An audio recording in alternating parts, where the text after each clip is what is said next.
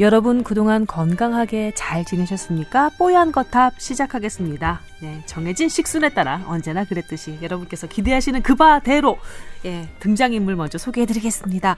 조동찬 의학 전문 기자 나오셨습니다. 안녕하세요. 네, 안녕하십니까. 네, 그리고 임채선 원장님 모셨습니다. 안녕하세요. 네, 안녕하세요. 네, 반갑습니다. 그리고 저는 여러분의 김소원 아나운서입니다. 네, 어떻게 지내셨어요? 네, 지내고 있습니다. 뭐 잘은 아니고 그냥 지내고 있는 거예요? 뭐잘 지내고 있습니다. 음, 그래도 어떻게 네. 얼굴에 웃음이 좀 있으시네요? 뭐 많이 내려놓으니까. 아니 근데 그런 게 있어요. 음. 왜냐면 주변의 사람들은 되게 잘 돼가는데 음. 그러니까 기쁜 일이 있고 네. 저는 계속 잘 안 돼가고 있고. 뭐 그 네. 주변이라 하면 혹시 임채선 원장님이에요? 승승장. 원장은 저랑 비슷해요. 아니, 아 왜 본인이 저번 회차에 그러니까 이 원장은 제가 얘기했지만 이제 뭐 제가 자랑하셨는데? 가장 그 크게 될 제 친구 제 주변 사람 중에 가장 크게 될 어, 제목이라고 생각하는데 어. 큰 제목이 되려면 이게 그 갈고 닦는 기간이 좀 길어야 되잖아요. 그렇죠. 네. 뭐 임 원장은 그렇게 저는 생각하고 있어서 임 원장이 잘 안 되는 것은 제가 느긋한데 음. 제가 잘 안 되니까 조급해져요. 아니 왜 그 알슨 신삽이라고 나영석 PD가 뭐 다른 그 종편 채널에서 아, 케이블 채널에서 그 런칭한 예능 프로그램 있잖아요. 거기 제 친구 정재승이 나온답니다. 예. 네, 예. 맞습니다. 근데 김영하라는 그 소설가가 어, 이순신 장군에 대해서 얘기를 하면서 우리가 어떤 서사에서 주인공이 왜 사랑을 받는지를 한번 문학적으로 어, 어, 분석을 해보겠다. 그러면서 그 사랑받는 서사의 주인공들의 몇 가지 공통점을 얘기를 해주는데 그 중에 조금 전에 조 기자님께서 말씀하신 게 나와요. 갈고 닦는 기간? 그렇죠. 음. 연단의 시간이 있는 거예요. 그러니까 어, 고통을 받는다. 기본적으로. 음, 고통의 시간이 있고 그다음에 뚜렷한 목적이 있는 거예요. 뚜렷한 목표가 있고 적어도 한 번의 기회가 주어진대요. 그 세 가지를 이렇게 오. 열거를 하더라고요. 김영하 소설가가. 우리 조 기자님 지금 연단의 시간 고통을 맛보고 계신 거죠. 조금 있으면 영웅 서사의 이제 주인공으로 우뚝 서게 되는 거 걱정하지 마요. 저는 영웅이 꿈이 아니에요. 꿈꿔 왜? 네. 하루하루를 그냥 하루하루 일이 일비했으면 좋겠는 일이 일비하는 삶인데. 네. 연단이 그냥 죽을 때까지 될 그런 불행한 사람도 있을 수 있죠. 쭉 고통만 쭉 가는 고통만. 거예요? 네. 아니야 아니야 원치 않아요. 네. 원치 않습니다. 예, 그 하지만 음, 뭐 우리 삶의 목표라는 게 우리 삶의 목적이라는 게 꼭 그렇게 거창하고 영웅적인 것만 있는 건 아니죠. 하루하루 성장하는 그런 삶. 음. 인격적으로 예, 생물체로서 성장하는 삶 이것도 중요하다고 생각을 합니다. 여러분 너무 뭐 서운해하지 마시고요. 예, 네. 어떻게 이 말을 마무리 지을지 모르겠지만 아니 근데 왜냐면 김성훈 선배께서 얼굴은 보니까 얼굴은 웃고 있는데 음. 그러니까 얼굴 있어서 네가 되게 망가져 있는 줄 몰랐다 이렇게 말씀하셨는데 그래서 계속 웃는 표정을 짓고 있어요. 그러면 네. 가면 우울증에 걸릴 수 있어요. 가면 우울증? 가면 우울증. 있잖아요. 얼굴은 웃고 있는데 속으로는 썩어 들어가는 거. 근데 물론 그런 건 있어요. 우울증의 환자를 평가할 때 우울증 환자가 도대체 언제 이제 퇴원식을 잡느냐 정신과 의사들이 음. 계속 우울증 환자들 입원하면 그래요. 지금 방금 김성 선배께서 말씀하셨더니 가면 우울증 어떠세요? 의사가 물으면 아 오늘 좋아요. 오늘 어떠세요? 아, 네, 오늘도 좋습니다. 그러다가 음. 오늘 어때요? 아, 오늘은 정말 짜증 나는데요. 그러면 아, 내일 퇴원할 때가 됐다. 어? 그러니까 자기의 기분을 적절하게 표현하는 음. 게 이제 그 되게 중요한 일인데 음. 어 그것 그것과 또 별개로 어 반대도 있거든요. 그러니까 대, 단히 웃는 모습을 내가 억지로 웃는 게 나의 기분을 더 좋게 한다는 연구 결과도 있어요. 그렇죠. 표정이랑 그 음. 어, 뉴런이라고 그랬던가 뭐 네. 신경세포랑 연결이 돼 있어서 웃는 표정을 지으면 아 긍정적인 그런 뭐 연상을 하게 되는 그런 기전도 있다고 하던데 맞죠? 네. 그래서 저는 그 후자의 그 학설을 택한 거죠. 아. 웃어라, 웃어라, 세상이 너와 함께 웃을 것이다. 웃어라, 그렇죠. 웃어라. 울어라, 세상 모르게 너 혼자 울게 될 것이다. 이런 거. 어, 이런 거 알, 외우고 있는 거예요? 아니 지금 만들었는데 뭐 그런 비슷한 거 있지 않나요? 어, 우리의 네. 소원은 김소원? 이렇게 되는 건가요? 임채성 원장님은 어떻게 지내셨어요? 언제나 웃고 계셔서 혹시 가면 우울증? 아니 그건 아니고요. 그냥 무개념증? 무개념? 그냥 일에 파묻혀서 살고 있습니다. 보통 한 번에 이렇게 굴리는 경영하는 그 아이템이 몇 개예요? 일단 뭐 한의원 하고 계시고 그다음에 약재 관련한 그런 회사 운영하고 계시고 음, 마케팅 회사를 운영하시고 음? 중국의 병원을 운영하시고 음? 뭐 그다음에 아 제가 음. 음, 들은 정보로는 최근에 어떤 그 케이블 방송사의 드라마를 런칭하신다는 얘기를 아, 제가 들어가지고 아닙니다, 아닙니다. 그냥 뭐 네. 관련된 아이템이 있을 뿐, 네. 뭐 예, 그냥 그 넘어가십시다. 아, 넘어, 때문에. 급비기 예. 때문에 알겠습니다. 8월 예. 초에 봅시다. 네, 8월 초에 또 저희가 또 살짝 얘기해드리면 네. 이거는 SBS의 약간 적성 프로그램이 음. 되는 건가요? 저희가 그러면 이적, 그렇죠. 이적 행위가 되는 건가요? 일단 뭐 그게 저희 뽀얀 것보다 잘 된다면 그 드라마가 잘 된다면 네. 좌시하지 않겠습니다. 그럼 어떡한데 이 직시하는 거예요? 채널을 돌리겠습니다. 예. 우연히 우연히 보더라도 그렇구나. 네, 채널 네. 돌리 돌리면 이게 무슨 얘긴가 하실 거예요. 제 모든 페이스북 2천여 명의 패친들에게 음. 그 드라마를 보지 말 것을 권유하며 네. 살짝 뒤돌아서 완곡하게 그 어, 광고해 주는 효과? 그렇죠. 아, 음. 아, 거기에 이제 뽀얀거탑 이런 것들이 나온 삽입된다면 음. 적극 협조할 것이며. 그렇게 어떻게 한번 안 될까요, 저희? 뭐예요? 우리 이렇게 셋해 가지고 그 드라마에 어떻게 좀 살짝. 아이, 뭐 그런 전 능력은 없고요. 네. 방송은 안 하나요? 아, 그러니까 네, 그렇게 우리 방송 들어가야 네. 되는데 네. 항상 이렇게 진행에 도움을 주시는 우리 임채선 원장님 다시 한번 감사드리고요. 네. 예. 진행은 사실 이 아나운서의 몫인데 이렇게 셋이서 이렇게 나눠서 하는 또 이런 아름다운 모습 또 뽀얀 같아 우리 뽀얀 가족 여러분께 한번 또 보여드리려고 또 제가 잠깐 네 정신을 놨었네요. 자 여러분의 건강 상담 해드려야죠. 예 너무 서설이 길었네요. 생각해 보니까 음 뽀얀 거탑 어, 얼마 전에 듣기 시작해서 역주행을 해가며 듣고 있는 워킹맘입니다. 이렇게 소개해 주신 분입니다. 저희 뽀얀 거탑이 이게 컨텐츠가 있다 보니까 이렇게 역주행도 해주시더라고요. 간혹 보면 네. 듣다 보니까 그 전 회차, 그 전 회차 이렇게 계속 듣게 되는 거죠. 그거는 우리 그 세범 작가가 그 제목을 잘 뽑아줘서 어, 네. 잘 한눈에 이렇게 쏙 들어오게 예, 약간 이렇게 낚시질을 잘 할 수 있게. 예. 시집 가자 최 작가. 좋습니다. 자 읽어볼게요. 저에게는 소아 변비가 있는 55개월의 딸아이가 있습니다. 이제 한 4살 된 건가요, 그러면? 네. 네. 처음 변비 증세가 시작된 건 한 작년 정도였는데요. 사실은 그 전에도 여행을 가든지 환경이 변하면 예, 화장실을 가지 못해서 며칠씩 고생하다 정말 힘들게 응가를 하곤 했죠. 아, 본격적으로 심해, 심각해진 거는 얼마 되지 않았습니다. 그래서 동네 소아과에서 어, 듀파락 이지를 처방받아 먹었지만 별 효과를 보지 못했습니다. 아, 그래서 변비가 심해져서 관장도 해보고 또 그러다가 복통과 함께 급작스럽게 구토도 하여 응급실을 찾은 경우도 있습니다. 대학병원까지 가서 이제는 폴락스산이라는 약을 처방받아 복용한 지 1년이 돼 갑니다. 어, 처음에는 반 포 먹다가 이제는 한 포로 늘렸고 지금은 더 늘려서 한 포 반을 먹고 있는 상황입니다. 음, 그렇군요. 이제는 이제 아기가 화장실 가면 너무 힘드니까 화장실 가는 것 자체를 이제 꺼리기 시작하는 거예요. 근데 화장실 자체에 가는 거 꺼리니까 더 변비가 오히려 더 악화가 되고 이런 악순환이 시작된 모양입니다. 자, 이제 이 워킹맘의 질문입니다. 변비약은 장기 복용하면 좋지 않다고 알고 있습니다. 어, 관련해서 어, 설명을 부탁드리고요. 담당 선생님께서는 폴락스산 같은 경우 부작용이 거의 없으니까 너무 걱정하지 말라 이렇게 안심시켜 줬지만 그래도 걱정이라서 질문한다고 하셨고 어, 두 번째는 음, 이 약 때문인지 일반적인 상식의 그 건강한 응가가 아니라 너무 묽은 응가를 변을 보는 거예요. 이거는 괜찮은 것인지. 그다음에 또 변비가 심하다고 하니까 시중에서 변비 좋아진다고 하면서 유산균 예, 챙겨 먹으라고 많이들 얘기하잖아요. 그래서 이 아기한테도 유산균을 먹이고 있는데 효과가 없는 것 같다. 유산균과 변비의 관계 궁금하다고 하셨고. 그다음에 맨 마지막 질문으로는 소화변비의 원인과 치료 방법 그리고 실생활에서 도움을 줄 수 있는 것들에 대해서 알려주시면 고맙겠습니다 하셨어요.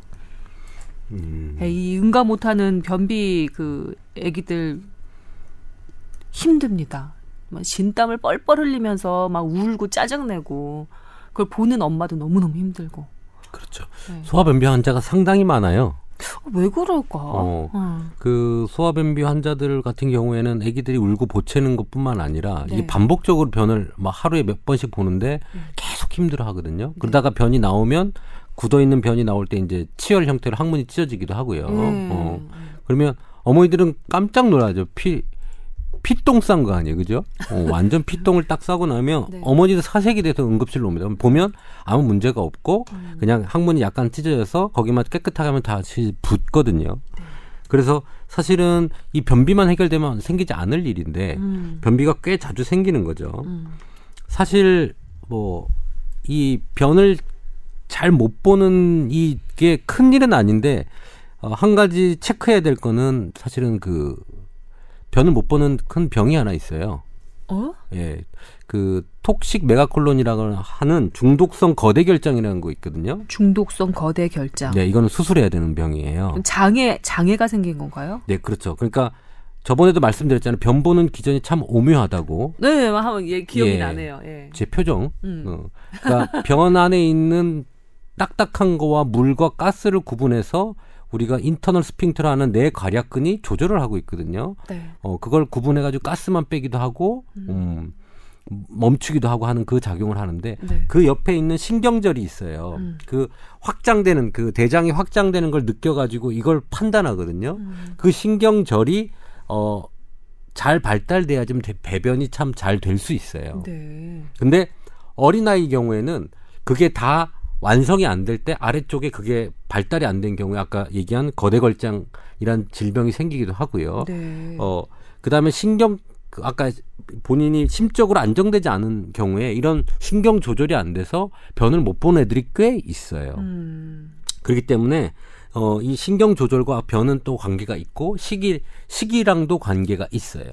어, 그렇기 때문에 어, 이런 경우에는 저, 저 같은 경우에는 심적으로 안정을 시키면 서 교육도 음. 상당히 중요하거든요. 엄마가 엄마가 지저분한 걸 싫어하고 뭐 변본 거를 가지고 뭐라고 많이 하고 이런 한 경우에 애들이 변을 보는 거에 대해서 두려움을 느낄 수도 있어요. 그래요. 어, 교육도 상당히 중요하고요. 음. 심정을 안정시켜서 변을 보게 하되 네. 그 다음에 그것도 안 된다고 하면 그 이제는 시기에 관련돼서 조절을 하면서 음. 약으로 치료를 해야 되겠죠. 질문이요. 음. 지금 사연 주신 분의 아기는 4, 5세 유아거든요. 네. 그런데 어, 조금 전에 그 임채선 원장님께서는 그, 그 대장에 있는 신경절이 아직 덜 발달을 해서 음. 변을 보는 그런 시스템이 좀 뭐라고 이거 완비가 덜 돼서 변비가 생기는 경우도 있다고 하셨잖아요. 네. 그럼 차차 나이를 먹어가면서 좀 이 변비가 나아질 수도 있는 건가요? 그, 그, 변 보는 습관 이런 것들에 따라서 애들이 늦게 변을 잘 볼 수가 있어요. 어. 근데 아까 얘기한 거대 결장 같은 경우에는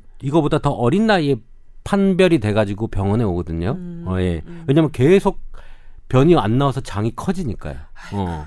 근데 이 병은 아니 아니겠지만 네. 이, 이 아이가 변을 잘 볼 수 있도록 여러 가지를 조, 교정해줘야 되는 건 지금 필요한 것 같습니다. 네. 음. 그러면 그 이 어머님께서 주신 질문들에 대해서 답을 해주신다면 일단 변비약 장기 복용 문제.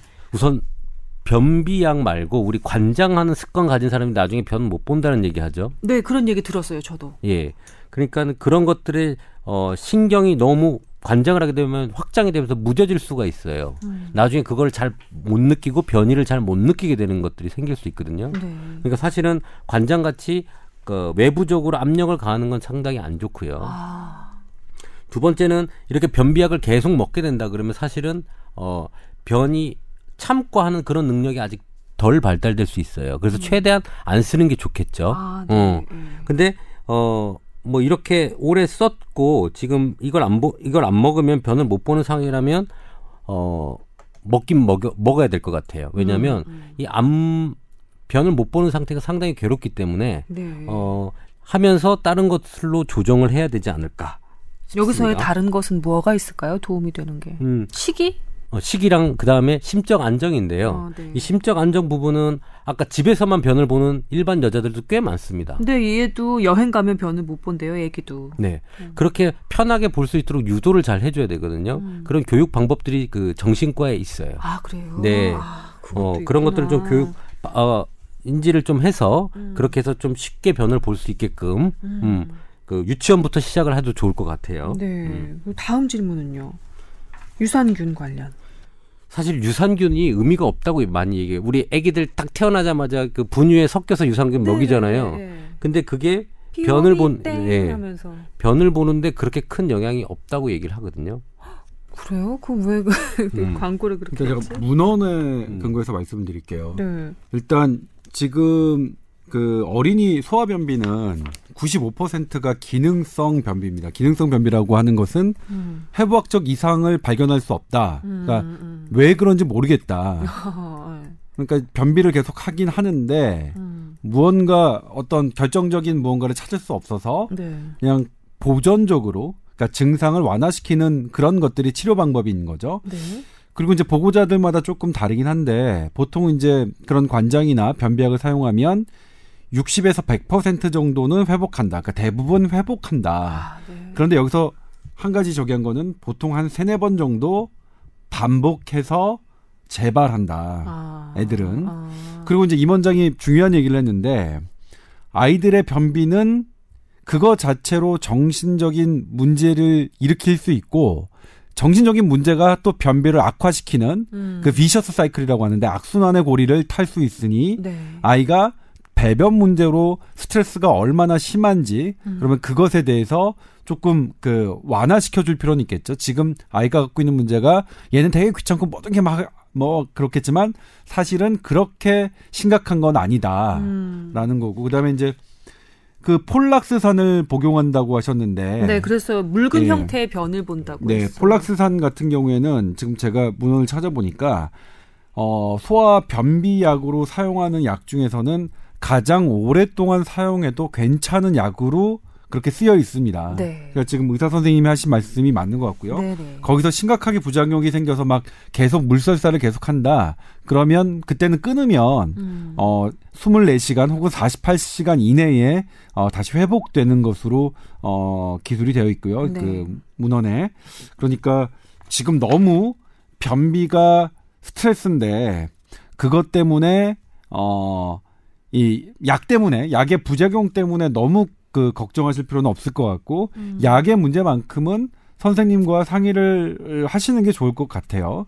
그다음에 이제 유산균 같은 경우에는 지금 어 그러니까 어떻게 쓰여 있냐면 변비에 소화 변비에 도움을 주는 것으로 있다는 문헌 결과는 있지만 너무 고용량을 먹게 되면 유산균을 고용량을 먹게 되면 다른 고형식 식사에 영향을 주기 때문에 고형식 식사라는 것은 거기에 이제 섬유질로 되어 있는 많은 음식들은 고형질, 그러니까 고체로 되어 있잖아요. 그런 것들을 부족하게 할 수 있어서 오히려 배변 습관에 안 좋을 수도 있으니 적당량을 먹여라. 그러니까 음. 임원장 말대로 그게 맞는 것 같아요. 그러니까 유산균은 큰 효과를 기대하고 하는 것이 아니라 그냥 도움을 받으려면 받을 수 있는 정도 네. 그렇게 생각하시면 될 것 같고요. 그다음에 마지막에 이제 어떤 게 식생활을 어떻게 해야 되느냐 하는 부분을 제가 여기 나와 있어서 말씀드릴게요. 이 소화 변비에 대해서 일단 피해야 될 음식은 유제품 그러니까 네. 우유, 치즈, 아이스크림 그다음에 과일 중에서는 바나나, 연시감 그다음에 인스턴트 식품은 피해라 이렇게 되어 있습니다. 감이랑 바나나는 들어봤네요. 네, 네. 근데 유제품도 음, 되게 짙은 거는 그런 건 그렇게 돼 있고 설마 그다음에, 예. 요구르트는 아니겠죠?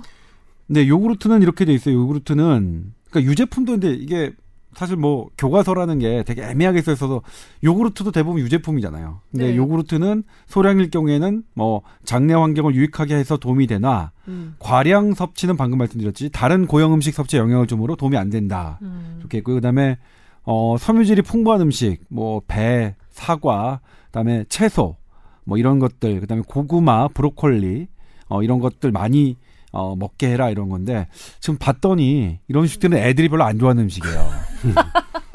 그리고 변비를 악화시키는 네. 음식이 애들이 좋아하는 음식이고 딱 그러네요. 네, 그런데 이 유산균이 뭘 먹고 사냐면 네. 식이섬유를 먹고 살아요. 그래서 고형 음식 섭취에 영향을 준다고 그렇게 말씀하신 그래서 거죠? 우선은 식이섬유가 들어와야 유산균이 생착을 할 수가 있어요. 음. 유산균은 두 번의 고비가 있거든요.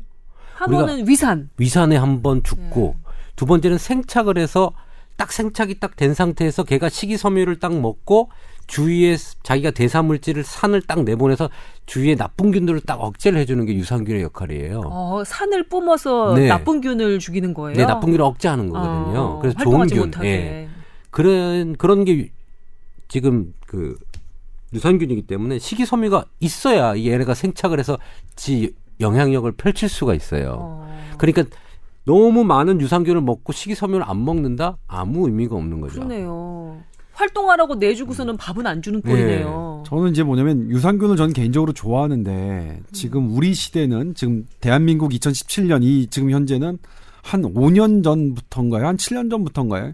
유산균이 너무 과대 포장됐다는 생각이 있어요. 음. 유산균을 먹으면 사실 면허를 갖고 있는 의사가 쇼 프로그램에 나와서 유산균으로 치료했더니 불임 환자가 치료됐다는 얘기까지 했으니까요. 만약 미국에서 이런 일이 있으면 그분은 의사 면허 박탈인데 음. 그럼에도 불구하고 유산균은 이제 뭐냐면 임원장에서 생착하는 것도 중요한데 위에서 죽거나 어쨌든 생착하지 않고 죽어서 가더라도 장내에 있는 유익균의 먹이로 활발하게 활용된다. 음. 뭐 이런 개념이 이제 새로 도 있는데 유산균 자체가 네. 먹이가 된다고요? 네. 오. 그래서 아무튼 뭐 그렇습니다. 뭐그 식품 그다음에 뭐 이런 것들 말씀드렸고요. 근데 저는 그 정신적인 문제 꼭 해줬으면 좋겠어요. 음. 제가 제가 키워 보니까 네. 특히 얘가 아들인지 딸인지가 딸이에요, 딸. 55개월의 딸. 아, 딸이면 더 가능성이 예, 높죠. 저의 예. 딸은 제 네. 딸은 예민해서 그러니까 어떤 낯선 곳에 여행을 가거나 음. 본인이 불편한 그런 어, 학기 초라든가 이럴 때가 되면 변비가 와요.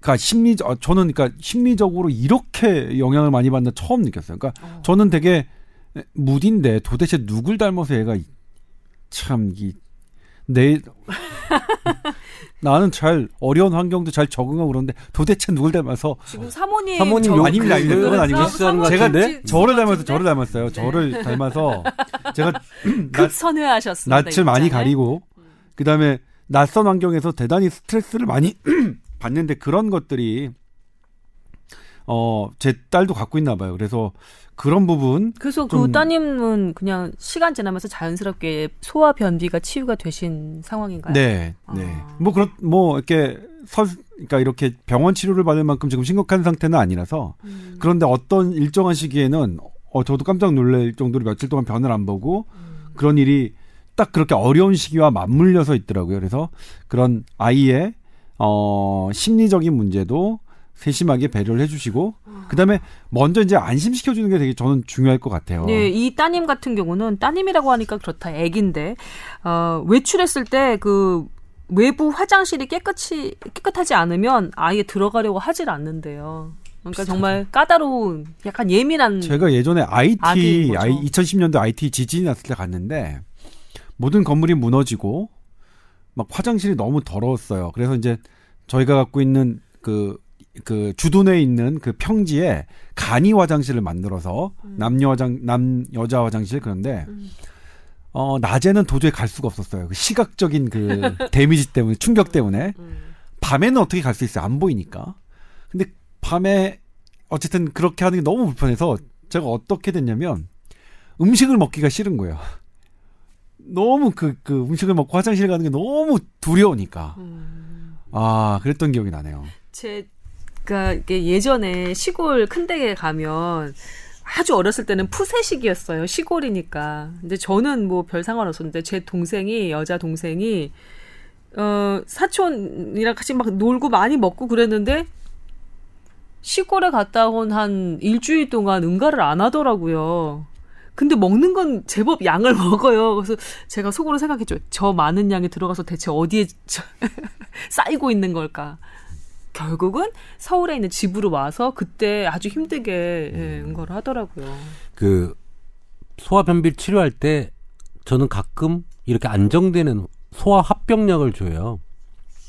화병? 네. 소화 화병약? 그러니까 소화 합병약을 스트레스 받을 때 쓰는 약을 쓰면 변이 나와요. 오머나. 근데 이게 그 우리 몸에 신경절 있잖아요. 네. 그 교감 신경하고 부교감 신경이 가장 많이 모인 동네가 심장 뒤쪽. 음. 심장 뒤쪽, 네. 그 다음에 우리 골반 뒤쪽에 가장 신경절이 분포가 많이 돼 있어요. 음. 근데 우리가 스트레스를 받게 되면 나도 모르게 막 심장이 뛰고 가슴이 답답하고 뭐 이렇게 되잖아요. 네. 그, 그 신경절의 영향을 그쪽으로 많이 주는 거예요. 근데 아래쪽도 대변 보는 거, 음. 소변 보는 거, 여자 같은 경우에는 자궁 호르몬 부분에도 어. 정신적으로 스트레스를 받게 되면 이 교감, 부교감 신경이 아. 조절이 잘 안 돼요. 네네. 이제 그런 것들은 사실은 참 의학적으로 판단하기가 어렵기 때문에 음. 어 이거를 뭐 거기에 문제다라고 얘기는 하지만 종합적인 걸 보면 그걸 풀어주면 변을 잘 보는 애들이 꽤 있어요. 말이 되네요. 어, 예, 이거는 있네요. 네 일리가 아니라 이거는 경험에 의해서 임상으로 확인된 네, 확인된 건데 네. 이거를 의학적으로 풀기 참 어려워요. 이 두 가지 교감과 부교감 신경과 대변에 대한 신경의 어떤 영향 관련성을 풀기가 참 어렵지만 충분히 그거는 얘기할 수 있는 맞습니다. 예. 그래서 임 원장님께서 일전에 그 배변 관련한 여러 가지 그 우리 몸의 시스템이 참으로 오묘하다 음. 이렇게 말씀하신 적이 있는데 확실히 한 번 더 확인이 되는 것 같습니다. 소아 화병약 정말 힘들다면 뭐 한번 생각해 보시는 것도 괜찮을 것 같네요. 그리고 정신과 치료 이, 이 배변 학습 관련해서 배변 조절 관련해서 정신과적인 치료도 있다고 아 조금 전에 말씀을 하셨으니까요. 뭐 정말 힘드시다면 정말 이런 거죠. 깔끔한 엄마 밑에서 음. 너 거기다 어, 응가하면 되니? 너 여기 와서 해야 된다. 뭐 해야 된다. 아이 더러워. 뭐 이렇게 음. 그거에 대한 거부감의 표현들이나 네. 그다음에 너무 정형화되게 변을 보게끔 교육을 하는 경우 음. 거부감이 애들 생길 수 있어요. 음. 그것만 하면 긴장하기 변을 보기 시작할 때 긴장을 하게 되는 사이클이 돌기 시작하거든요. 신체의 문제기보다는 참 마음의 문제네요. 응가를 하는 건. 그렇죠. 마음이라고 표현하기도 어렵고 조 기자 같은 경우는 뭐 신경학적이라고 얘기를 하겠죠. 네. 네. 저는 마음이라고 표현합니다. 음. 마음이 어디 마음이 어디 있을까요? 마음이 심장에 있을까요? 우리 몸 전체에 분포돼 있죠. 뇌에 네. 있죠. 아, 아니 우리 몸 전체에 분포돼 있다고 저는 믿습니다. 예. 그걸로 뭐 싸우자는 건 아니죠? 넘어가자는 거예요. 싸웁시다. 싸워요. 예. 마음은 뇌에 있습니다. 네. 자, 어, 소화 변비에 대해서 얘기를 하다 보니 30분 가까이 지났는데요. 예. 아, 계속해서 다음 사연으로 넘어가겠습니다. 이분은 어, 늘 청취하고는 있지만 매일은 정말 오랜만에 드리네요. 이렇게 시작하신 분입니다. 아, 이분의 사연의 그 주제는 이거예요. 생리불순. 네. 고등학생 때 아마도 스트레스 때문인지, 어, 3, 6, 9, 10일. 이렇게 1년에 4번만 생리를 하셨다고.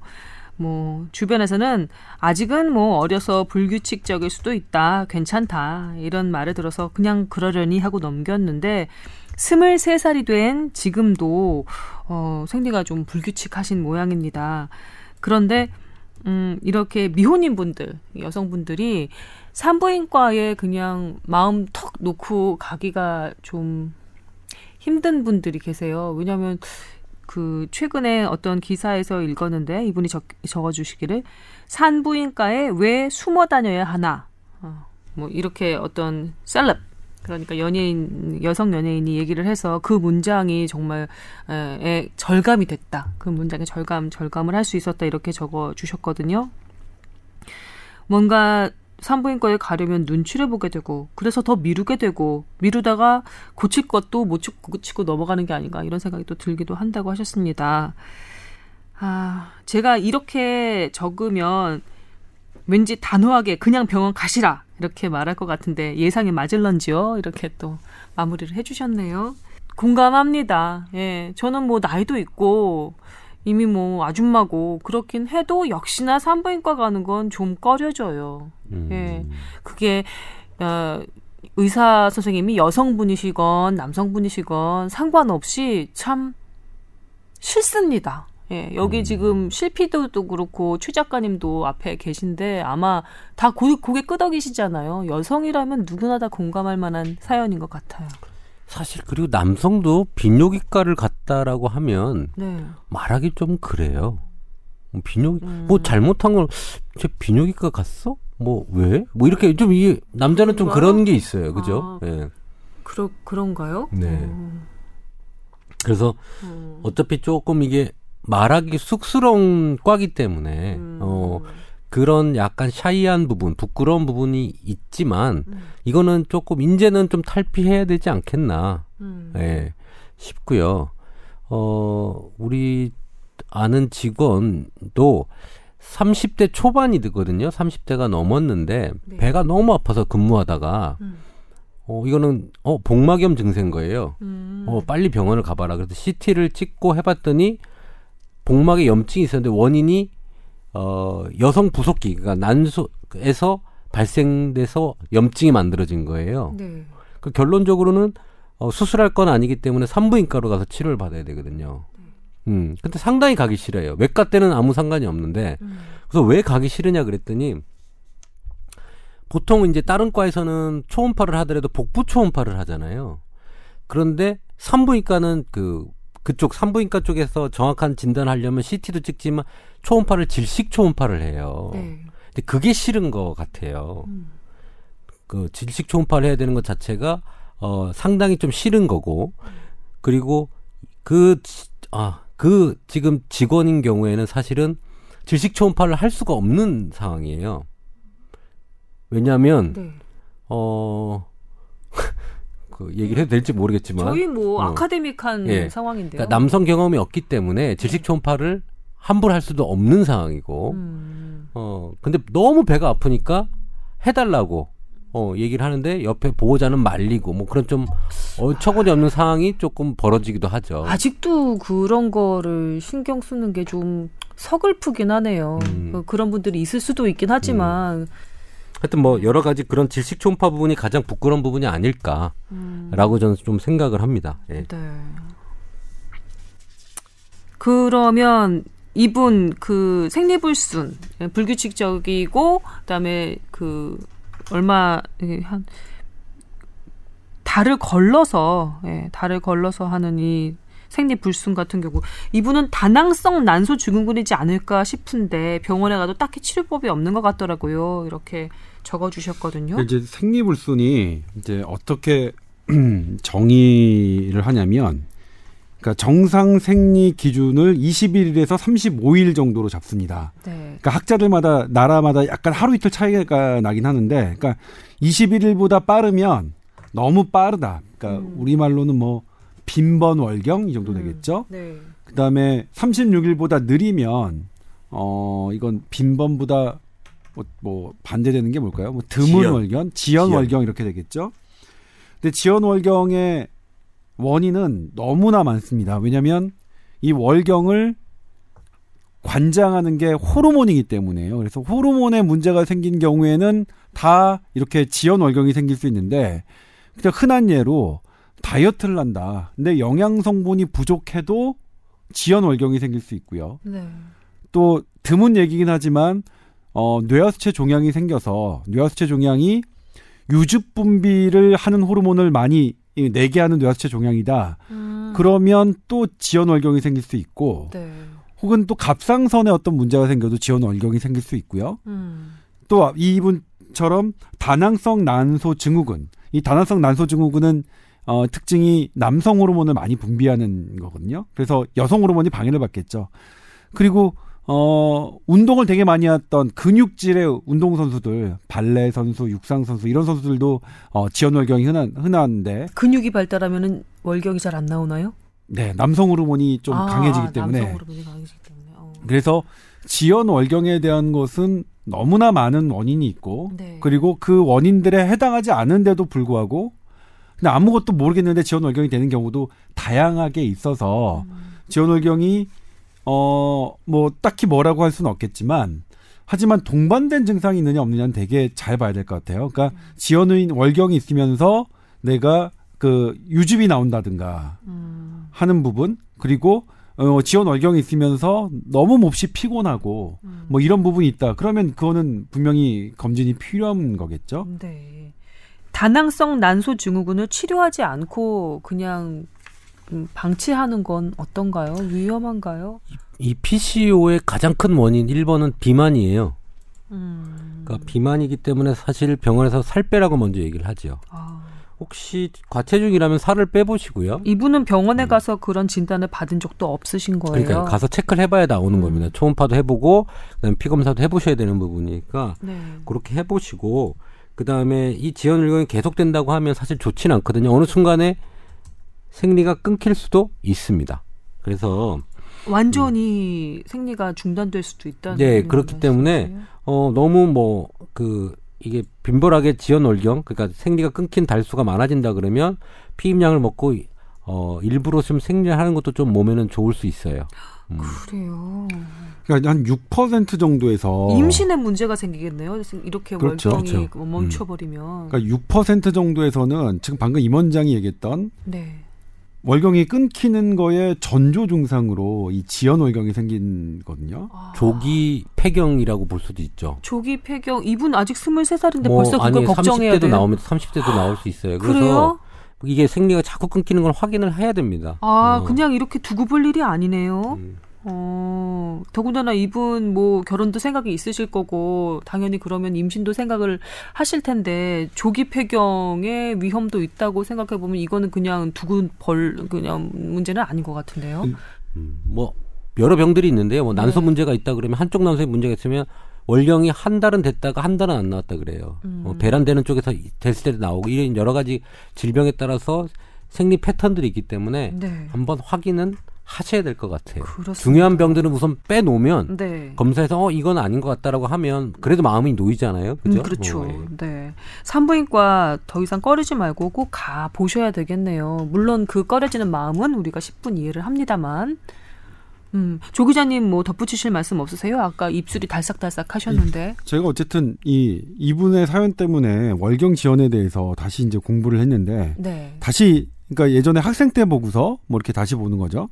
다시 보면 역시 월경이 지연되는 것도 어떤 하나의 문제가 아니라 나의 몸이 그러니까 뭔가 어딘가가 조금 불편하다는 근거 같아요. 음. 하나의 신호인 것 같아요. 음, 이게 증상이 아니라 뭐 하나의 신호일 수도 네. 있다. 그러니까 이게 어떤 다낭성 난소 증후군이나 그런 것처럼 딱 뾰족한 어, 어 하나의 국한적인 원인일 수도 있지만 네. 그게 아니라면 이 전반적으로 나의 월경을 가, 가동시키는 호르몬의 문제, 그러니까 이게 영양하고도 관련이 있고 피로하고도 관련이 있으니까 음. 그렇게 내 몸을 조금 다시 내가 평소에 너무 내 몸을 혹사시키는 생활은 아닌지 음. 그런 걸 한번 점검해 볼 필요는 있, 겠다는 생각이 들고요. 네. 근데 만약 산부인과 전, 그 검진 한 번도 안 받으셨으면 한 번은 필요합니다. 그러니까 이게 해부학적으로 문제가 있는지 없는지 여부, 음. 그다음에 호르몬에 이상이 있는지 없는지 여부는 네. 체크를 해봐 해보시는 게 좋을 것 같아요. 네.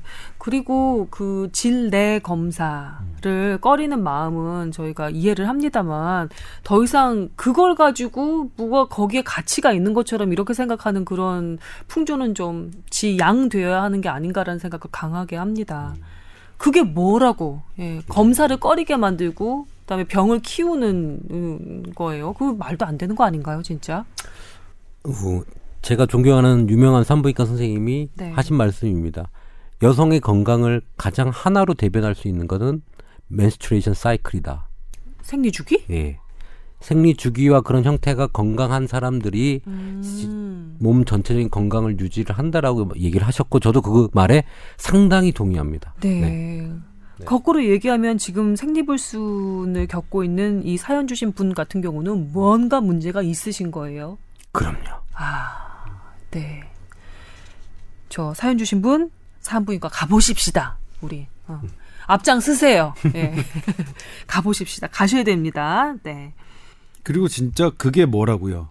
그게 뭐라고? 정말. 우리가 지금 말도 못 꺼내고 내가 말을 하면 해버릴게 그냥 처녀막. 마 이름 자체도 정말 기분 나빠요. 네. 예. 처녀이고 아니고가 뭐 결혼 안 했으면 처녀인 거지. 그렇죠. 그렇죠. 근데 기분 나빠요, 진짜. 뭐 나, 왜 이렇게 분위기가 다운돼요? 그 처녀막 그 의학 용어로 뭔지 아세요? 몰라요. 하이맨이에요. 하이맨? 음, 하이맨. 어, 네, HY인데.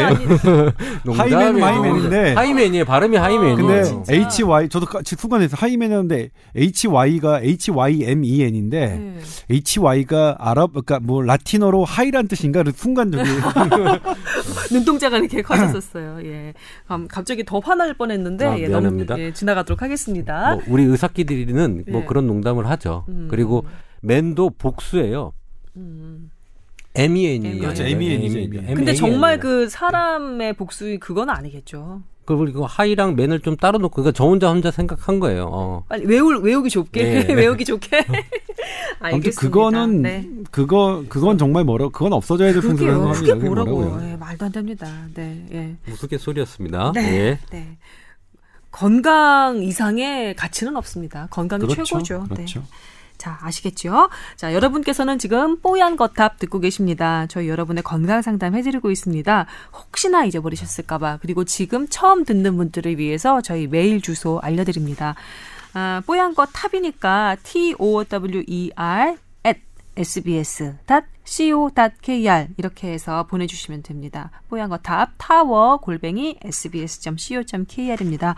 많이 많이 보내주세요. 네, 저희가 그 중에 골라서 이렇게 아주 친절하고도 자세한 건강 상담 해드리고 있습니다. 그리고 어, 이렇게 메일 주소를 열어 놓다 보니까 메일을 주로 많이 보내주시고 우리 뭐 팟빵이라든지 아이튠스에 댓글을 안 달아주시는 그런 폐단이 있는데 말이죠. 저희 댓글도 사랑합니다. 애정합니다.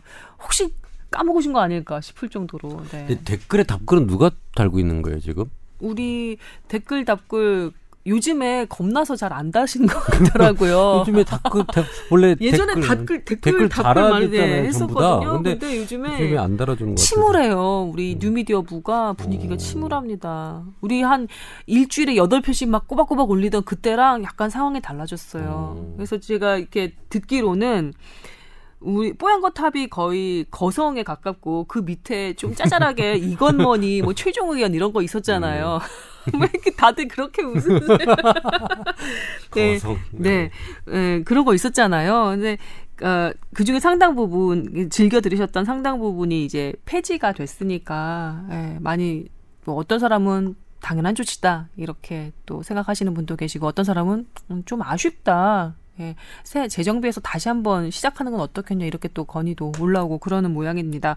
하지만 어, 제가 알기론 우리 뉴빈디어부에서 앞으로 상당 기간 동안은 재런칭을 하지 않을 것으로 예, 그렇게 알고 있습니다. 네. 음. 그럴 때일수록 우리가 힘내야 되는데. 네. 음. 두번 할까요, 주에 우리? 안 돼. 안 돼요? 큰일 나요. 힘들어. 알겠습니다. 네. 그 얼마 받지도 못하시면서 너무 열심히 해주시니까 너무 눈물 나잖아요. 얼마씩 받으시죠, 우리 원장님? 뭐 전 진짜 돈 때문에 하는 건 아닌 것 같고요. 음. 음. 정말 차비가 임원장, 안 나옵니다. 차비도 안 나오죠. 임원장 출연료가 5만 원이고요. 네, 저희 6천 원인가요? 저희는 7,800원입니다. 7,800원이던가요? 네. 네. 야, 그럼 전 많이 받는 거네요. 7,800원. 그렇지. 7배 받는 거예요, 내가? 뭐 부럽습니다. 원장님. 네. 네, 저희 7,800원 받고 열심히 하고 있습니다. 사연 많이 많이 보내주세요. 그리고 저희 골룸도 좀 사랑해 주세요. 네. 열심히 하는데 저희 사과하다가 사과의 그 값어치가 떨어질까봐 진짜 걱정되더라고요. 네. 그런 것도 있어요. 끄떡하면 사과하냐? 너희 그런 얘기 들을까봐 좀 위축되는 것도 있어요. 잘하려고 그러는데 참 그래. 다시 회복될 거예요. 그럼 우리가 보양거탑이 지금 치고 나가잖아요. 네. 네. 열심히 치고, 치고 나가... 나가 기는 하는 거예요. 아, 왜? 그건 있는 거야 우리. 어. 그김 송은이 김숙 네. 김숙 송은이의 네. 아 이름이 뭐였다? 아 제가 송은이 김숙의 비밀 보자 아, 언니네 언니네 라디오 언니네 라디오 예, 예 저희 지난 6월 라, 9일 SBS 라디오에서 예, 출연해서 네. 뽀얀 거탑을 아니 뽀얀 거탑을 이제 어 홍보를, 홍보를 했는데 하셨죠. 어 송은이 씨가 그런 말씀하셨어요. 어, 제가 이제 스마트폰 중독에 대해서 한 10분 정도 이제 막 뭐 이 의학적인 얘기를 했는데 네. 나중에 이제 뽀얀 거탑을 홍보하고 나니까 뽀얀 거탑만 기억 남는데요. 예. 아, 정말 방송 탄 거죠? 예, 네, 전파 탄 예, 거죠? 그럼요, 정말 그럼요, 다행입니다. 예. 예. 그렇게 해서 조금 넘어오시는 분들도 있었으면 좋겠네요. 네. 자, 또 중간에 얘기가 또 옆으로 샜네요. 자, 각설하고, 아, 이제 주제로 넘어가야 될 시간인 것 같습니다. 자, 오늘의 주제로 넘어가겠습니다.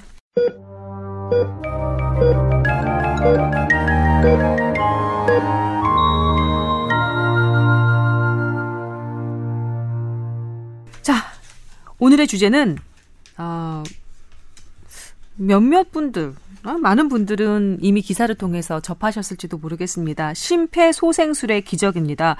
보통은 아, 한 30분이 지나기 전에 심폐소생술 하다 포기를 하는데 77분 동안 그 심장 마사지를 하고 심폐소생술을 해서 멈춘 심장을 깨운 케이스가 기사화돼서 많은 분들의 예, 이목을 끌었습니다. 어, 심근경색 환자, 아, 한 30대 심근경색 환자가 응급실에 실려 왔는데요. 77분에 걸쳐서 8,000번에 가까운 흉부를, 어, 흉부 압박을 가해서 기적적으로 살려냈다고, 예. 병원은 세브란스 병원이네요. 그러다 보니 갈비뼈 7개가 부러질 정도였다고, 그리고 의료진도 모두 탈진할 정도였다고, 예, 이렇게. 그, 기적의 77분 사건 일지하고 이렇게 도표도 마련을 해서 소개를 한 기사를 읽었습니다. 이게 좀 인상, 인상적이어서 또 두 분의 또 의료 현장 경험 얘기도 또 들어볼 겸 해서 가지고 와 봤습니다. 근데 이 일지 있잖아요. 77분간의 일지를 딱 보게 되면 네. 아, 우리나라가 정말 많이 발달됐다. 이 응급 의료 시스템에서 음. 이런 환자를 살려서 77분간 CPR을 해서 환자를 살렸다. 이거는 상당한 시스템적인 승리가 있습니다. 첫 번째. 음, 뭘 보고 그렇게 느끼셨나요? 저는 전혀 몰라서. 자, 환자가 쓰러지고 나서 11분 만에 응급 구조차가 도착을 해서 네. CPR을 시작했던 거죠. 네. 이미 5분부터는 뇌 조직이 손상이 가기 시작하거든요. 네. 심장이 멈춘 상태에서 혈액이 뇌로 안 가기 산소가 이제 안 가기 시작할 때 뇌 조직이 손상이 받기 시작하는 게 5분부터입니다. 음. 그런데 11분 만에 도착했으니까 6분 정도의 손상이 있었겠지만 네. 빠른 CPR을 통해서 뇌로 혈류를 공급을 해서 도착을 한 거겠죠. 그런데 6분 정도의 뇌 손상으로는 전혀 뭐 이상이 없었나 봐요. 이 그 심폐소생술 받은 환자는 멀쩡하게 깨어나서 어, 내가 정말 죽었다가 살아났구나. 어떻게 살아돌아왔는지 신기할 따름이다. 이렇게 인터뷰도 했거든요, 멀쩡하게. 물론 그 앞에 집안 누가 또 CPR을 했을 수도 있겠죠. 음, 그거 네. 내용은 없지만 네. 우선 11분에 도착해서 CPR을 시작했고 병원에 12분 만에 도착을 했고요. 네, 계속 들어볼까요? 예. 그 다음에 응급실에 도착해서 어 여러 가지 이제 더 많은 좋은 기계들이 이제 CPR을 하는 도구들이 생겼겠죠. 산소 공급하는 것부터 네. 그렇게 해서 에크모까지 돌렸거든. 체외 어 심박 순환기라고 해서 네. 몸 바깥에서 이제 혈액을 돌려주는 거예요. 심장이 음. 멈춰 있으니까. 음. 어 이걸 돌려서 어 맥박과 어 혈액 공급을 유지를 하면서 중환자실에서 인공호흡기 뭐 어, 저체온 요법 그러니까 온도를 낮춰서 대사를 떨어뜨려 가지고 네. 데미지를 죽이는 거예요. 음. 적게끔 하고 음. 이런 것들 해 가지고 8일 만에 회복을 시킨 거죠. 그렇죠. 뭐 저체온 요법도 하고 인공호흡기도 음. 살고 그래서 8일 만에 의식을 회복해서 퇴실을 하셨습니다. 이미. 예, 이 말만 들으면 사실 이 응급 상황이 사실은 생각이 안 나는데 네. 사실 어 그 응급 이 CPR에 할 때 상황은 어떻냐면요. 코드블루라고 해요. 병원에서 만약에 병실에 누가 갑자기 심장이 멈췄다. 음. 그럼 의사들이 다 달려갑니다. 어. 왜다 달려가냐면 한 명이 할 수 있는 일이 아니에요. 이 CPR은. 저희가 그 의학 드라마에서 보면 음. 환자를 타고 이렇게 앉아서 음. 양손을 포개서 뭐 강력하게 가슴을 압박하고 하나, 둘, 셋, 넷 뭐 이렇게 세면서 하고 음. 그러면 클로즈업 샷으로 땀방울이 흐르는 관자놀이를 항상 비춰주곤 그리고 하죠. 남자의 팔뚝을 또 그렇죠. 잡죠. 네. 네. 근데 사실은 그 혼자 할 수 있는 건 한 5분 정도 길면 10분 하면 탈진합니다. 그렇게 힘든가요? 예. 그리고 그건 조금 영화상이지 사실은 어떻게 되냐면 한 명이 딱 쓰러지잖아요. 네. 그럼 의사들이 도착하고 간호사들이 다 몰립니다. 음. 그러면 한 명이 먼저 CPR을 시작하고 음. 한 명은 엠브라고 하는 호흡기를 짜줘요. 네. 그죠? 호흡기를 짜고 한 세 명 정도가 돌아가면서 압박을 합니다. 어. 혼자 못합니다. 세 명 네 명이 돌아가면서 심장 압박을 하고요. 네. 그러면서 혈관을 찾아야 되기 때문에 간호사들은 네. 어 다리에 있는 혈관, 팔에 있는 혈관에서 우선은 우리 링겔이라고 하는 주사관을 연결합니다. 팔다리 전부 다 잡습니다. 어, 왜 그렇죠, 그거? 약물을 빨리 투여해야 되기 때문에 네. 왜냐하면 심장을 뛰게 하거나 음. 심박수를 올리는 그런 약물들을 넣어야 아, 되거든요. 그러니까 막 네. 간호사들은 사, 팔다리 사지를 가요. 붙어서 음. 하고 그 다음에 중심 현맥, 중심 정맥의 관 두꺼운 혈을 혈관을 잡아가지고 큰 관을 넣어서 큰 약물이나 큰 수액을 넣어야 되거든요. 음. 그러니까 한쪽에서는 목에다가 이 큰 바늘 구멍을 뚫어가면서 작업을 하고 있고 CPR을 하면서 가슴은 누르고 있고 누르고 사지에서는 혈, 혈관 잡고 있고 그러면서 갑자기 CPR 기계 있잖아요, 기계. 네. 그것도 옆에 준비해 놓고 모니터링 달면서 아, 전기 충격기 같은 예, 그걸 달면서 심장 박동을 모니터링 하면서 네. 어, 그런 10명 정도가 돼야 이게 좀 원활하게 돌아가는 거거든요. 이 과정이. 예, 겉으로만 보면 진짜 난리통이네요. 한 사람 누워 있고 그 위에 한 뭐, 한 7, 8명이 와, 달려들어서 이렇게 하는 그런 그렇죠. 그림이네요. 6인실에 한 명이 갑자기 그렇게 쓰러지면요. 네. 옆에 다 암 환자 수술한 사람들 다 내쫓아요. 이 사람들이 너무 많이 들어와야 되기 때문에. 아, 네. 난장판인 상황이죠. 어, 막 장면이 그려지는 것 같아요. 어쩜 그렇게 설명을 잘하세요? 원래 이렇게 좀 디테일하게 얘기합니다. 아, 네. 근데 이 사람은 네. 에크모까지 달았잖아요. 그 뭐냐면 그 사이에 뭐 혈 큰 혈관 있잖아요. 음. 이 심장에서 나오는 혈액을 허벅 보통 허벅지 혈관인가 보네요. 네, 뭐, 허벅지 그러니까 양쪽으로 음. 잡아서 돌려야 돼. 이쪽에서 나온 혈액을 밑으로 순환시켜야 되기 때문에 아, 네. 그런 걸 또 달면서 뭐 인공호흡기에 뭐 인공 삭관까지도 해야 되거든요. 음. 어, 뭐 그러니까 목은 뒤로 젖힌 상태에서 기도로 관을 또 넣어야 되고 기도삽관. 예, 네. 뭐 이런 수만 가지가 이 짧은 찰나에 이루어지기 때문에 음. 사실은 그거를 진두지휘하는 사람이 한 명 있습니다. 음, 누군가요? 모르죠. 그 당시에 어 좀 목소리 큰 사람이 어, 될 수도 있고 컨트롤 타워가 네, 하나가 생깁니다. 그러면 어. 도착하자마자 외치죠. vital 어때? 아. 그러면 그러면 어, 뭐 혈압, 재밌어, 어. 재밌어. 아, 이러, 재밌다고 하면 안 되죠. 어, 흥미로워, 흥미로워. 어, 뭐, 혈압이, 네. 혈압이 60으로 떨어지고 있고, 누가 보고를 합니다. 음. 바이탈사.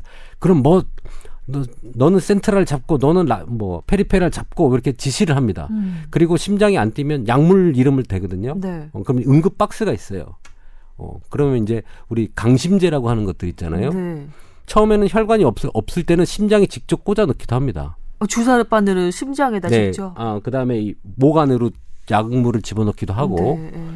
뭐 거의 어, 확실히 외과 외과 전문이어서 그런지 응급실에서도 많이 근무해 보셨나요? 그렇죠. 어. 응급실에 가면 이미 응급 의사 선생님, 응급외과 선생님들이 그렇게 시작을 하고 있어요. 그러면 아. 저희도 도와서 우리 거 한자면 음. 같이 도와서 하게 되죠. 어, 그렇군요. 네. 너무 어, 예. 듣기만 했는데도 소름이 끼치네요. 네. 어, 저는 이제 이걸 보면서 저도 CPR이 CPR이라고 하면 정말 다시는 더 이상 하고 싶지 않을 만큼 많이 했거든요.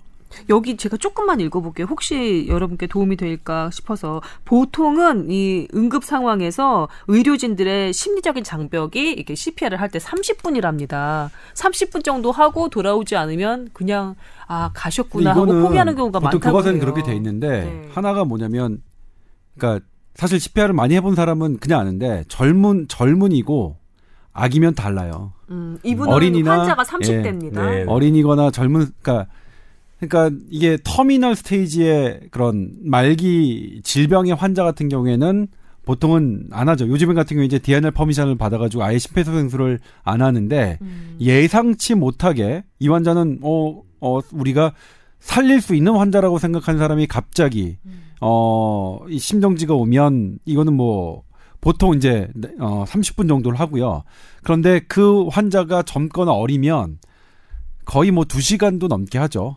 사실 예전에 제가 소아과 인턴일 때는 아기였는데 돌대네였는데 CPR을 한 2시간 정도 했어요. 그때는 에크모라는 것도 없어서. 몇 살짜리 환자였는데요? 한 살짜리였죠. 그때 돌 같진 한. 어, 그런 애도 흉부 압박을 예, 애들은 이렇게 애들은 이제 양손으로 잡아서 네. 엄지손가락으로 하는 방법이 있어요. 아. 그런데 예, 그 아, 나이에 따라 좀 다르긴 한데 그래서 아무튼 음 근데 이게 어느 정도냐면 제가 인턴 때 내과 인턴 때 처음에 CPR을 했는데 어, 야간이라서 많은 선생님들이 모이지 않았어요. 그래서 이제 젊고 넌킴인, 그러니까 군대를 갔지 아, 갔다 오지 않은 어, 젊은 남자 인턴이니까 저한테 제일 많이 시켰는데 제가 한 20분 정도를 했던 것 같아요. 음. 20분 정도를 하고 나서 제가 먼저 했던 건 오바이트 했습니다. 이게 그렇게 힘듭니다. 그러니까 아... 이게 드라마나 이런 데 봐서는 CPR이 이런 게 좀 낭만적일 것 같고 아주 뭐 멋지게 그려지죠. 음, 정말로 정말로 힘들고요. 그리고 네. 분당 100회에서 120번이면서 어 이거를 되게 잘 눌러야 돼요 압박을 음. 위치도 그렇고 왜냐면 이제 심장이라는 게 피를 짜주면서도 이 다시 심장으로 들어가는 정도, 그러니까 이걸 filling time을 충분히 가져줘야 되는 게 되게 음, 중요하거든요. 심장에 피가 다시 예, 차는. 저는 참고로 말씀드리자면 어 대한 응급의학회와 보건복지부가 그 주관하는 전국 고등학생 심폐소생술 대회 심사위원으로 2년간 참여한 적 있어요. 정통하신 어. 분이군요. 아니 근데 그때도 네. 보이더라고요. 아이들이 이제 마네킹 갖고 하는데도 음. 제대로 배우는 filling timing을 정확하게 알고서 하는 것과 음. 그냥 빠르게만 하는 것과는 좀 감별이 되더라고요. 아, 그러니까 눌러서 압박을 하고 손을 떼서 피가 다시 음. 심장에 들어오는 그 네. 시간을 또 벌어주고. 그러니까 이제 일반적으로 할 때는 뭐냐면 간편하게 제가 이제 소방관님들을 가끔 교육할 때 음. 어, 제가 드리는 말씀은 어, 이걸 그냥 이게 분당 100회에서 120회를 현장에서 그 카운팅을 하고 하, 할 수는 없습니다. 그러니까 그거는 병원에서 많은 사람이 있을 때 이렇게 하는 거고 숙달된 음. 사람이고 음. 그냥 그렇지 않을 경우 뭐냐면 빠르고 깊게 빠르고 깊게, 빠르고 깊게 한다라고 생각하시면 되고 요즘에 또 음. 정해진 게 인공호흡을 할 필요가 없으니까 심폐소생술만 하면 가슴 마사지만 하면 되니까 음. 빠르고 깊게 하는 거고 여기서 또 주의할 게 심폐소생술을 하는 가장 큰 이유는 머리로 혈액을 보내기 위함입니다. 음. 그러니까 우리가 이제 CPR을 그러니까 심장이 정지해서 쓰러졌을 때 빤, 평평한 곳에 반드시 누워서 쓰러지는 경우도 있지만 어디에 걸터 앉아서 벽에 기대서 그 쓰러지는 경우도 있거든요. 네. 근데 그럴 때 그냥 CPR을 한다. 그럼 안 되겠죠. 그럼 눕혀야 되는 거예요. 그렇죠. 어. 왜냐면 그냥 앉아 있는 상태에서 CPR을 하면 머리로 가는데 가장 불리하니까. 어. 조금 한한 한 10초 정도 늦더라도 어그 평평한 곳에 누, 음, 음. 누워서 그다음에 어느 쪽이 혈관이 제일 중요하냐면 이 어, 목 쪽의 동맥이 어, 동맥으로 피가 가는 가는 걸 확인하는 게 제일 중요한데. 어, 그러면 기본적으로 스카프나 넥타이 같은 거는 풀러줘야 되겠네요. 그렇죠, 그렇죠. 어. 그리고 이제 또 하나가 어. 이, 이 이제 신촌 세브란스 병원의 이제 그 사건 일지를 보면 이송도 중에 맥박이 안 잡혀서 심폐소생술을 했어요. 119 구급대원이. 네.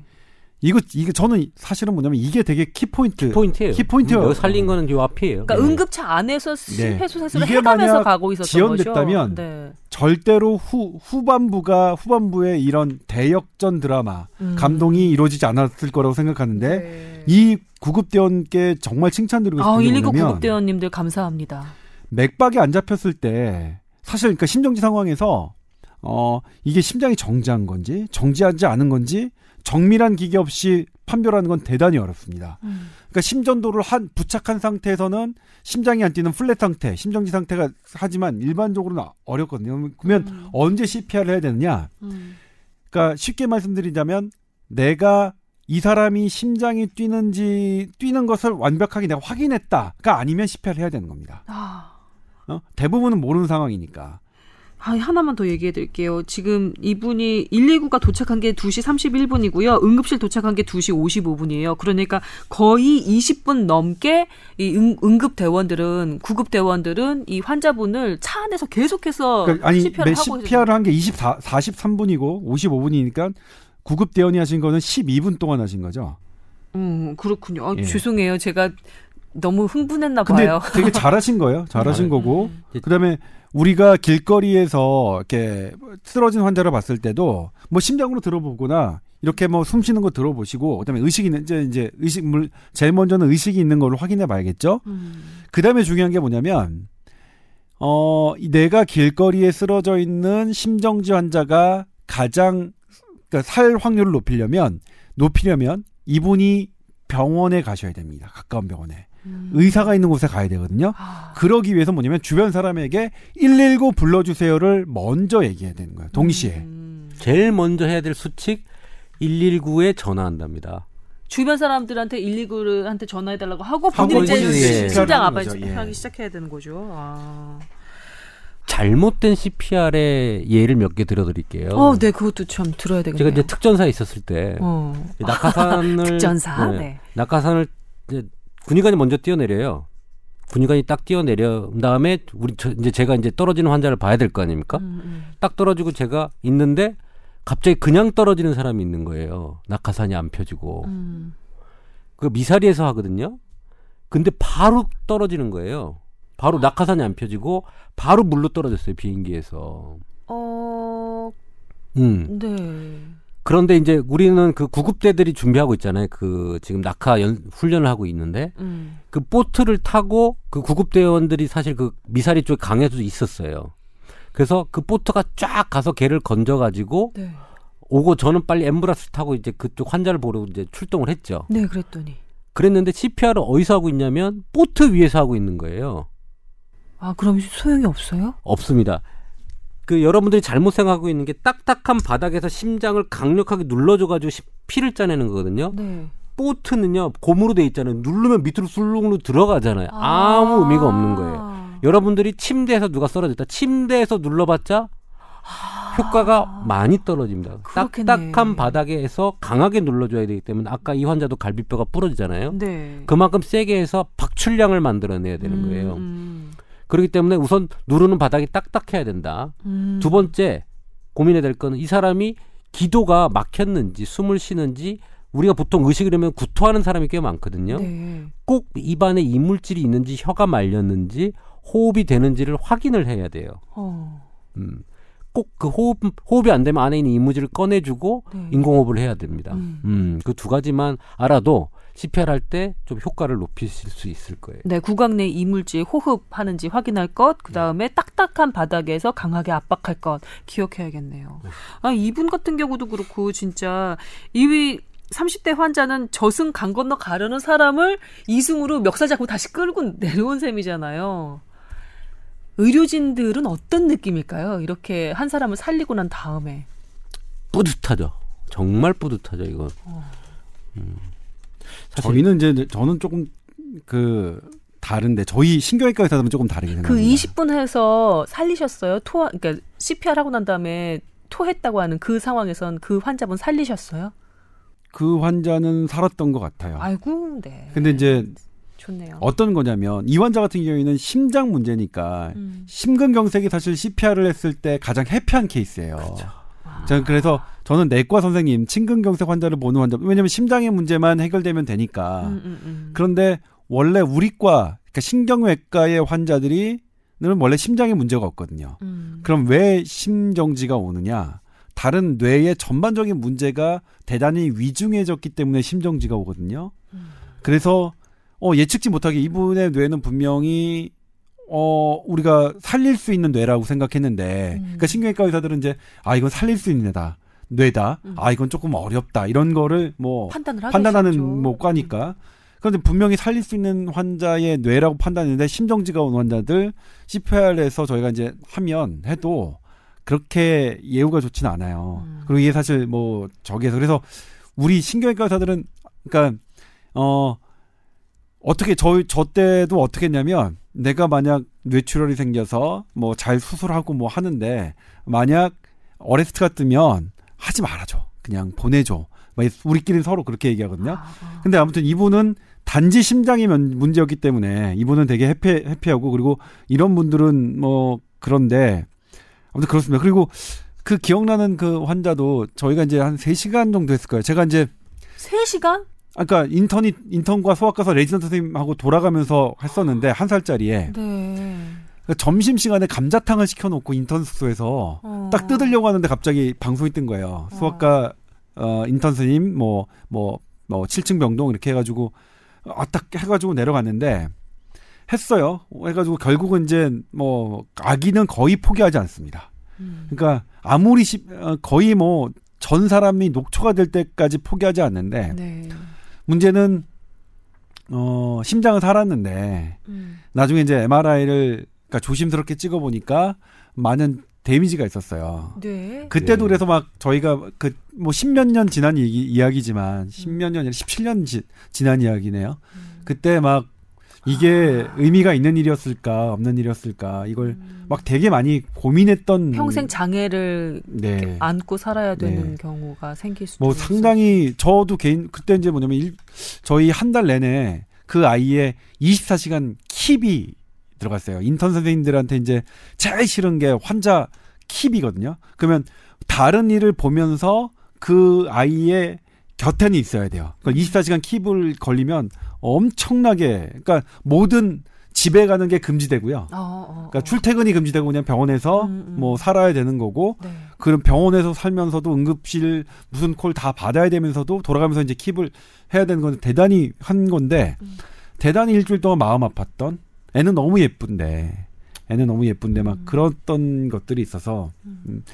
그래서 근데 저는 이제 이게 이 기사가 조금 우려되는 부분이 하나가 있는데 음, 그렇다면 그런 얘기를 듣고 싶었어요, 조 기자님. 이게 모든 우리나라의 CPR의 기준을 77분으로 변경시켜 놓는 건 아닐까. 음. 그러니까 모든 환자 보호자들이 아, 30 보통은 30분 정도에서 소생이 안 되면은 마지노선으로 잡는 게 그렇죠. 여기도 그렇게 적혀 예, 있네요. 그때는 더 이상 해도 안 되는 것들이 오랜 경험으로 쌓여 있고 그게 데이터가 돼 있기 때문인데 아, 77분으로 돼 있다. 보자들이 계속 그렇게 더 해달라고 할 수도 있다는 거죠. 음. 네. 그리고 어, 이 글에 어느 의사 선생님이 달았지만 댓글 달았지만 음. 아 세브란스는 살렸기 때문에 에크모 치료 비용을 받을 수 있겠네. 음. 하, 맞네. 그 댓글을 보고 제가 이걸 가져온 거기도 해요. 사실 궁금하기도 했거든요.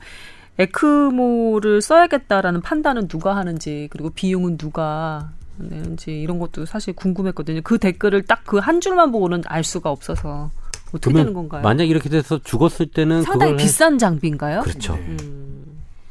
예, 들어볼게요. 비싼 장비고 이거를 해서 살리지 못하면 돈을 나라에서 못 받는 거죠. 손해를 볼 수 있는 거죠. 아, 어. 그러면은 의료기관이 감당하게 되는 건가요? 아니면은 보호자가 감당하게 되는 건가요?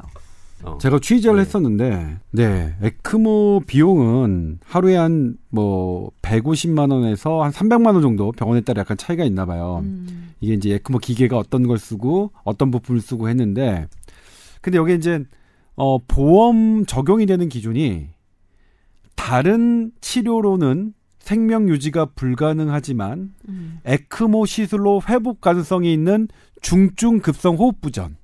이 경우가 해당될 것 같은데요. 네, 이거 뭐냐면 회복 가능성이 있으니까 음. 회복됐겠죠. 음. 만약 사망했다면 이 회복 가능성에 대해서 대단히 논란이 되는 거죠.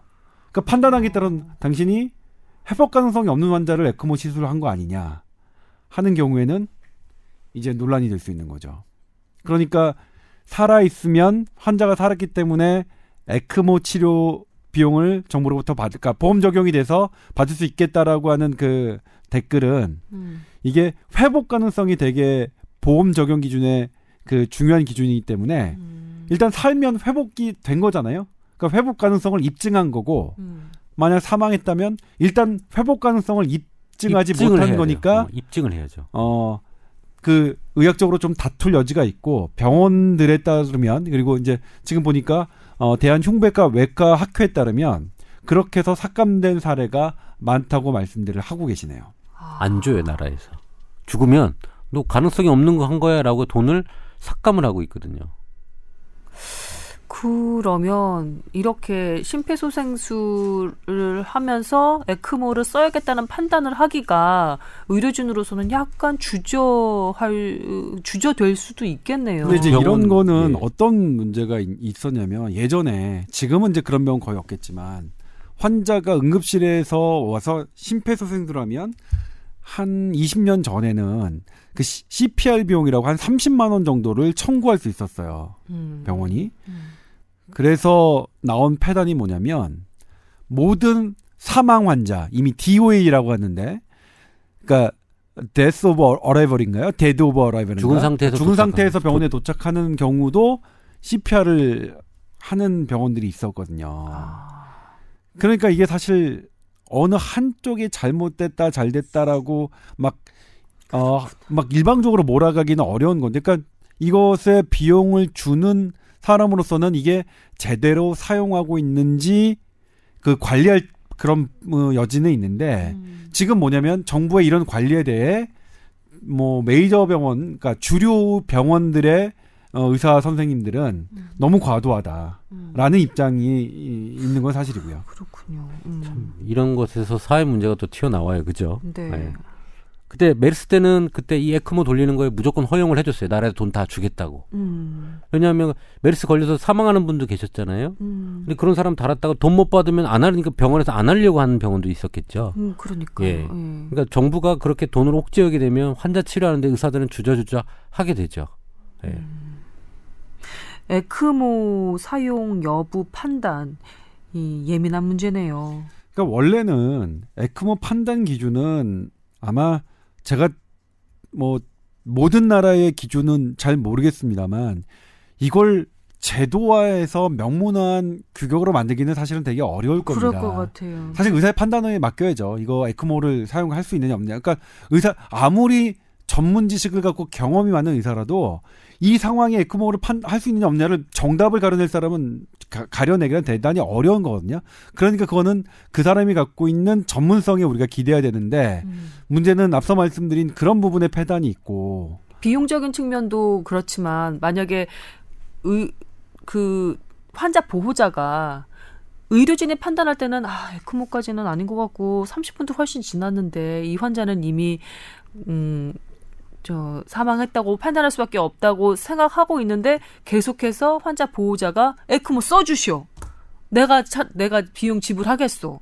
이렇게 나오는 경우도 있을 것 같은데요. 그렇죠, 그렇죠. 어. 그럴 수도 있을 겁니다. 이 에크모와 CCRT 그러니까는 투석 기계인데, 네. 어 투석 기계인데 이게 24시간 돌아가는 투석 기계가 있어요. 음. 그러니까 심장하고 신장하고 이 두 가지 기계가 제가 볼 때는 가장 그 생명 유지하는데 가장 호흡기랑 이 세 가지만 있으면 웬만한 생명을 살려놓을 수 있어요. 우선은. 어. 근데 이걸 무작정 할 수는 없는 거잖아요. 그죠? 그렇죠. 어, 기능이 안 되는 사람을.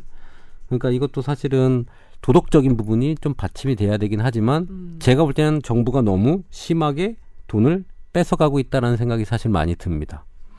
음, 이 의료 현장 입장에서는 네. 그런 예 볼멘 소리가 나올 만하다. 좋은 기사인데 이렇게 갑자기 또 예. 정부 그러니까 잘못을 얘기하고 있네요. 제가 그래서 이거를 발제를 했는데요. 미담 기사로 끝날 것만 같아서. 저는 근데 네. 이제 이 기사를 가지고 이 기사를 보면서 저한테 이런 사례를 보여주, 그러니까 얘기해 주셨던 선생님들이 생각나서 좀 죄송했어요. 그러니까 솔직히 말씀드리자면 이 사례가 세브란스 병원에만 있는 거 아니고요. 얼마 전에 고대병원에도 있었고요. 음. 그 선생님이 이제 야근, 아, 그러니까 어, 새벽에 그냥 뭐 씻지도 못하고 나가 나가셔서 CPR 의료진이 CPR하고 에크모 돌리고 그다음에 결국 어, 어 심장 수술까지 해서 살린 사례 있었고 음. 또 삼성서울병원에서도 아기의 어, 이런 것들이 있었거든요. 아 다른 사례들도 있었군요. 예. 결국 이거는 세브란스 병원 홍보팀의 승리라고 볼 수 있겠네요. 이번 잘했죠, 기사는. 홍보 정말 잘 아, 됐죠. 네, 물론 홍보 홍보팀의 승리예요. 근데 결과가 이런 쪽으로 저는 나나요? 뭐냐면 네. 세브란스 홍보팀한테 하고 싶은 말이 이런 걸 왜 나한테 안 줬냐. 아.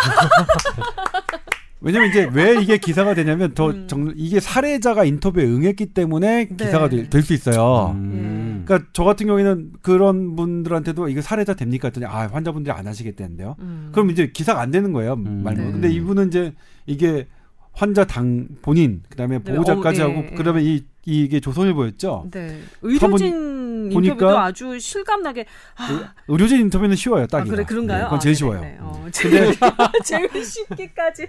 아. 네, 의료진 인터뷰는 뭐 해주시니까 부인들이. 음. 근데 이게 사진 현장에 있는 환자 사진까지도 있더라고요. 그러니까 음. 이거는 상당히 이게 공조가 잘 됐네요. 네, 그러니까 지가 경쟁 기자로서 본다면 아이고 사이버런스가 이게 의도적으로 조선일보에만 그 준 것 아니냐 이런 생각이 들 정도로 조동찬을 배제하고 아 뒷배경 한번 취재 들어가 봐야 되겠네. 아니 제가 취재할 게 많으니까 네. 이런 미담 기사의 취재 과정까지 취재하고 싶지는 않아요. 예, 그래서 저희가 미담 기사 그 뒷배경도 한번 얘기를 해보려고 저희가 예, 아무튼 예, 이런 아까 그러니까 근데 어쨌든 뭐 중요한 건 이 환자분이 해피하게 된 게 되게 그럼요. 잘 됐고 그리고 이것을 됩니다. 위해서 노력했던 이 수많은 선생님들, 의료진들 네. 여기는 의사 선생님만 나오지만 사실 옆에 있는 간호사 선생님들도 그럼요. 엄청나게 고생하셨습니다. 박수를 다시 보내드립니다. 네, 그리고 여기 119 구급대원들 이렇게 되게 박수 받아 어, 박수를 드리고 싶고요. 그리고 기사에 소개되지는 않았지만 그렇게 어, 오바이트 쏠리는 지경까지 힘들게 어, 10 심폐소생술을 하시는 그런 많은 의료진들께 어, 더불어 박수를 드리고 싶네요. 네, 아, 마무리 멘트 참 근사하게 아, 네, 해주셨네요. 잘했어요? 어, 아주 잘했어. 아주 칭찬해. 아, 너무 잘했어요. 예, 임 원장님 마지막으로 한마디 받으시죠. 저 보통 인턴이 많이 하거든요. 음. 이게 누르는 제일 힘든 거는 인턴식. 젊고 힘도 좋을 테니까. 네. 남녀 불문을 가르치고 이제 인턴을 하는데 네. 그걸 하면서 사실 생명의 소중함을 많이 느꼈었어요. 아. 그러니까 그 과정이 그냥 힘들어서 시킨 건가라고 생각은 해보지만 사실은 아 생명을 살리는 일이라는 거를 처음 일하는 인턴들한테 보여주는 거기도 하거든요. 네. 그러니까 군말하지 말고 CPR 열심히 하십시오 인턴 선생님들. 예. 네. 오늘 의료 현장에 생생했던 경험담들까지 아, 군말 안 하세요 인턴 선생님들. 같이 네, 들어볼 수 있어서 네. 좋았던 것 같습니다. 네.